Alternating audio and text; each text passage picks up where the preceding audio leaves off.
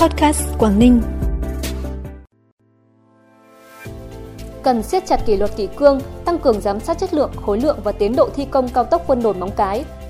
Hai tháng đầu năm, tổng mức bán lẻ hàng hóa và doanh thu dịch vụ tiêu dùng của tỉnh tăng 10% so với cùng kỳ.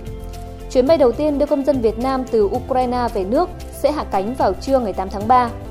Nga khẳng định không thể bị cô lập là những thông tin đáng chú ý sẽ có trong bản tin tối nay Chủ nhật ngày 6 tháng 3. Thưa quý vị và các bạn, kiểm tra tiến độ thi công, chất lượng công trình tuyến cao tốc Vân Đồn Móng Cái trong sáng nay. Bên cạnh ghi nhận biểu dương các đơn vị thi công, kỹ sư công nhân lao động, trong đó có nhiều người đã làm việc xuyên Tết Nguyên đán, khắc phục bất lợi do thời tiết và dịch bệnh COVID-19 để phấn đấu đẩy nhanh tốc độ thi công, hoàn thành công trình đồng chí Nguyễn Xuân Ký, Ủy viên Trung ương Đảng, Bí thư tỉnh ủy, Chủ tịch Hội đồng Nhân dân tỉnh cũng thẳng thắn chỉ ra những hạn chế, vi phạm quy trình kỹ thuật, làm ẩu của một số nhà thầu thi công nền đường, mặt đường, giải phân cách, rãnh thoát nước, lề đường, nhất là tại các vị trí sung yếu, nền đất rất yếu, tiềm ẩn nhiều nguy cơ sụt lún. Đồng chí Bí thư tỉnh ủy nghiêm khắc phê bình các chủ đầu tư, cơ quan quản lý và yêu cầu kiểm điểm làm rõ trách nhiệm, xử lý nghiêm các trường hợp vi phạm. Hiện khối lượng công việc của đoạn BOT còn rất lớn, vì vậy để hoàn thành dự án vào ngày 30 tháng 4 năm nay, đồng chí Bí thư tỉnh ủy yêu cầu chủ đầu tư đôn đốc các nhà thầu thi công tranh thủ khi thời tiết thuận lợi để đẩy nhanh tiến độ hoàn thành các hạng mục còn lại. Ban cán sự Đảng, Ủy ban nhân dân tỉnh chỉ đạo Ủy ban nhân dân tỉnh và các cơ quan liên quan phải bám sát tiến độ và giải pháp thi công để chỉ đạo sát sao. Các đơn vị thi công nhà thầu phải tăng ca, tăng kíp, tăng năng lực thiết bị, nhân lực, nhất là tăng công suất thảm bê tông, nhựa mặt đường, đồng thời phải kiên quyết thay thế ngay các nhà thầu năng lực yếu vi phạm hợp đồng. Cấp ủy các địa phương có tuyến đường cao tốc đi qua tiếp tục chỉ đạo, giả soát, xử lý nhanh chóng kịp thời mọi kiến nghị góp ý, khiếu nại của người dân liên quan đến công tác đền bù giải phóng mặt bằng, thu hồi đất, bố trí tái định cư, hoàn trả các hạng mục cầu đường, đường gom dân sinh, mương, cống thoát nước bị ảnh hưởng trong quá trình thi công dự án. Do ảnh hưởng của dịch COVID-19, tình hình hoạt động thương mại nội địa có sự biến động. Tuy nhiên, giá cả các mặt hàng lương thực thực phẩm có xu hướng tăng nhẹ do nhu cầu mua sắm tiêu dùng tăng cao trong dịp Tết Nguyên đán nhâm dần 2022. Hàng hóa đa dạng phong phú đáp ứng nhu cầu của người tiêu dùng. Tổng mức bán lẻ hàng hóa và doanh thu dịch vụ tiêu dùng tháng 2 của tỉnh ước tăng 14,1% so với cùng kỳ. Lũy kế 2 tháng ước tăng 12% so với cùng kỳ. Trong đó thương mại bán lẻ tăng 13,1%, lưu trú ăn uống tăng 7,5%, du lịch lữ hành giảm 6,8%, doanh thu dịch vụ khác tăng 11,5% so với cùng kỳ. Trong tháng 2, toàn tỉnh có 125 đơn vị thành lập mới, giảm 8% so với cùng kỳ năm 2021. Số vốn đăng ký 975 tỷ đồng, tương đương cùng kỳ. Có 69 doanh nghiệp đăng ký tạm ngừng, giảm 23% so với cùng kỳ. 55 doanh nghiệp giải thể, tăng 56% so với cùng kỳ. Có 65 doanh nghiệp hoạt động trở lại, tăng 32% so với cùng kỳ. Lũy kế từ đầu năm đến ngày 20 tháng 2, toàn tỉnh có 244 đơn vị thành lập mới, tăng 16% so với cùng kỳ.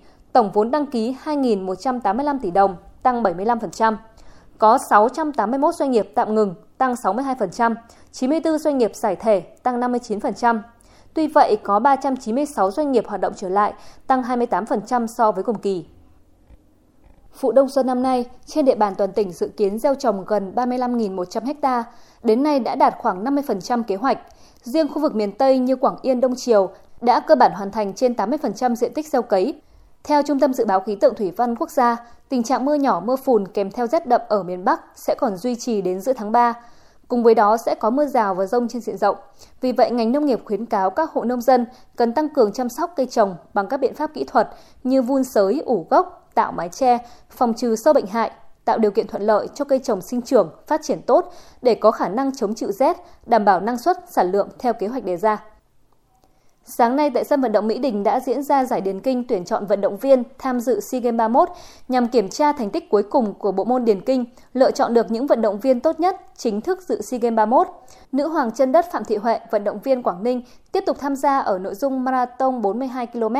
Kết quả Phạm Thị Huệ đoạt giải nhì với thành tích 2 giờ 56 phút đã chính thức giành suất tham dự SEA Games 31 môn điền kinh, nội dung marathon 42 km. Kết quả này ghi nhận sự cố gắng vượt bậc trở lại với điền kinh sau khi lập gia đình và sinh con cuối năm 2020 của vận động viên Phạm Thị Huệ.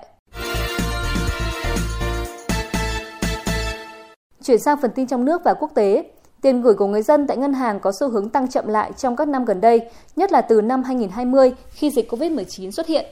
Cụ thể, lượng tiền gửi ngân hàng chỉ đạt 3,1% từ mức trung bình khoảng 10,8% trước dịch COVID-19.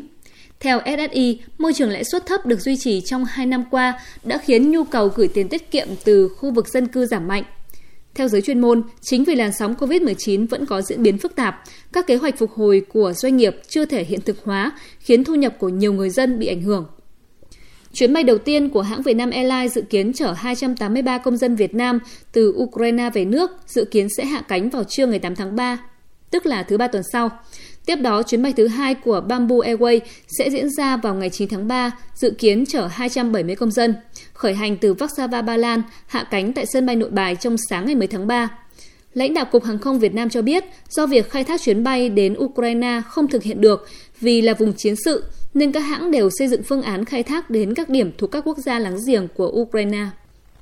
Tiểu tiên cá Nguyễn Thị Ánh Viên xác nhận cô đã chính thức từ giã đội tuyển bơi lội Việt Nam và không tham dự SEA Games 31 vì lý do sức khỏe. Cô cũng bày tỏ mong muốn bắt đầu một cuộc sống mới sau 12 năm bơi lội. Thông báo của Ánh Viên lập tức nhận được sự quan tâm của đông đảo người hâm mộ.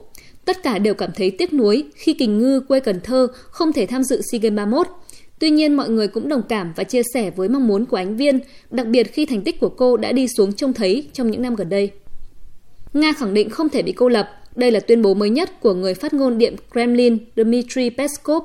Đánh giá về các biện pháp trừng phạt của nhiều nước phương Tây nhằm vào Nga, người phát ngôn Điện Kremlin cho rằng phương Tây đang thực hiện các hành vi kinh tế tồi tệ chống lại Nga và Moscow sẽ đáp trả Ông Peskov nêu rõ, có nhiều quốc gia trên thế giới cân bằng hơn nhiều trong chính sách của họ và đôi khi có thái độ phù hợp hơn đối với động lực phát triển của quan hệ quốc tế.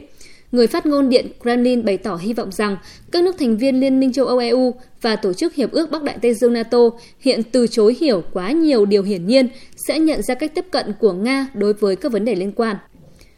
Chính phủ Italy cho biết cảnh sát nước này đã tịch thu các biệt thự sang trọng tại một số địa điểm như đảo Sardinia, hồ Como và Tuscany cùng hai du thuyền đang neo đậu ở các cảng phía bắc của 5 tỷ phú Nga nằm trong danh sách trừng phạt của phương Tây.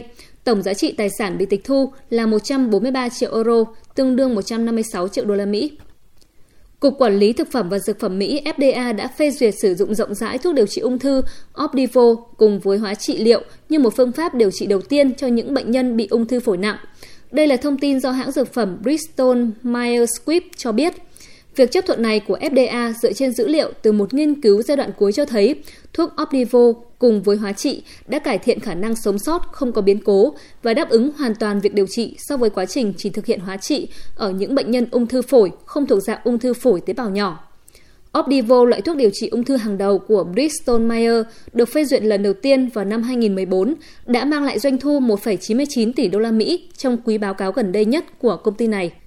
Thông tin vừa rồi cũng đã khép lại bản tin tối nay. Cảm ơn quý vị và các bạn đã dành thời gian quan tâm. Xin kính chào tạm biệt và hẹn gặp lại.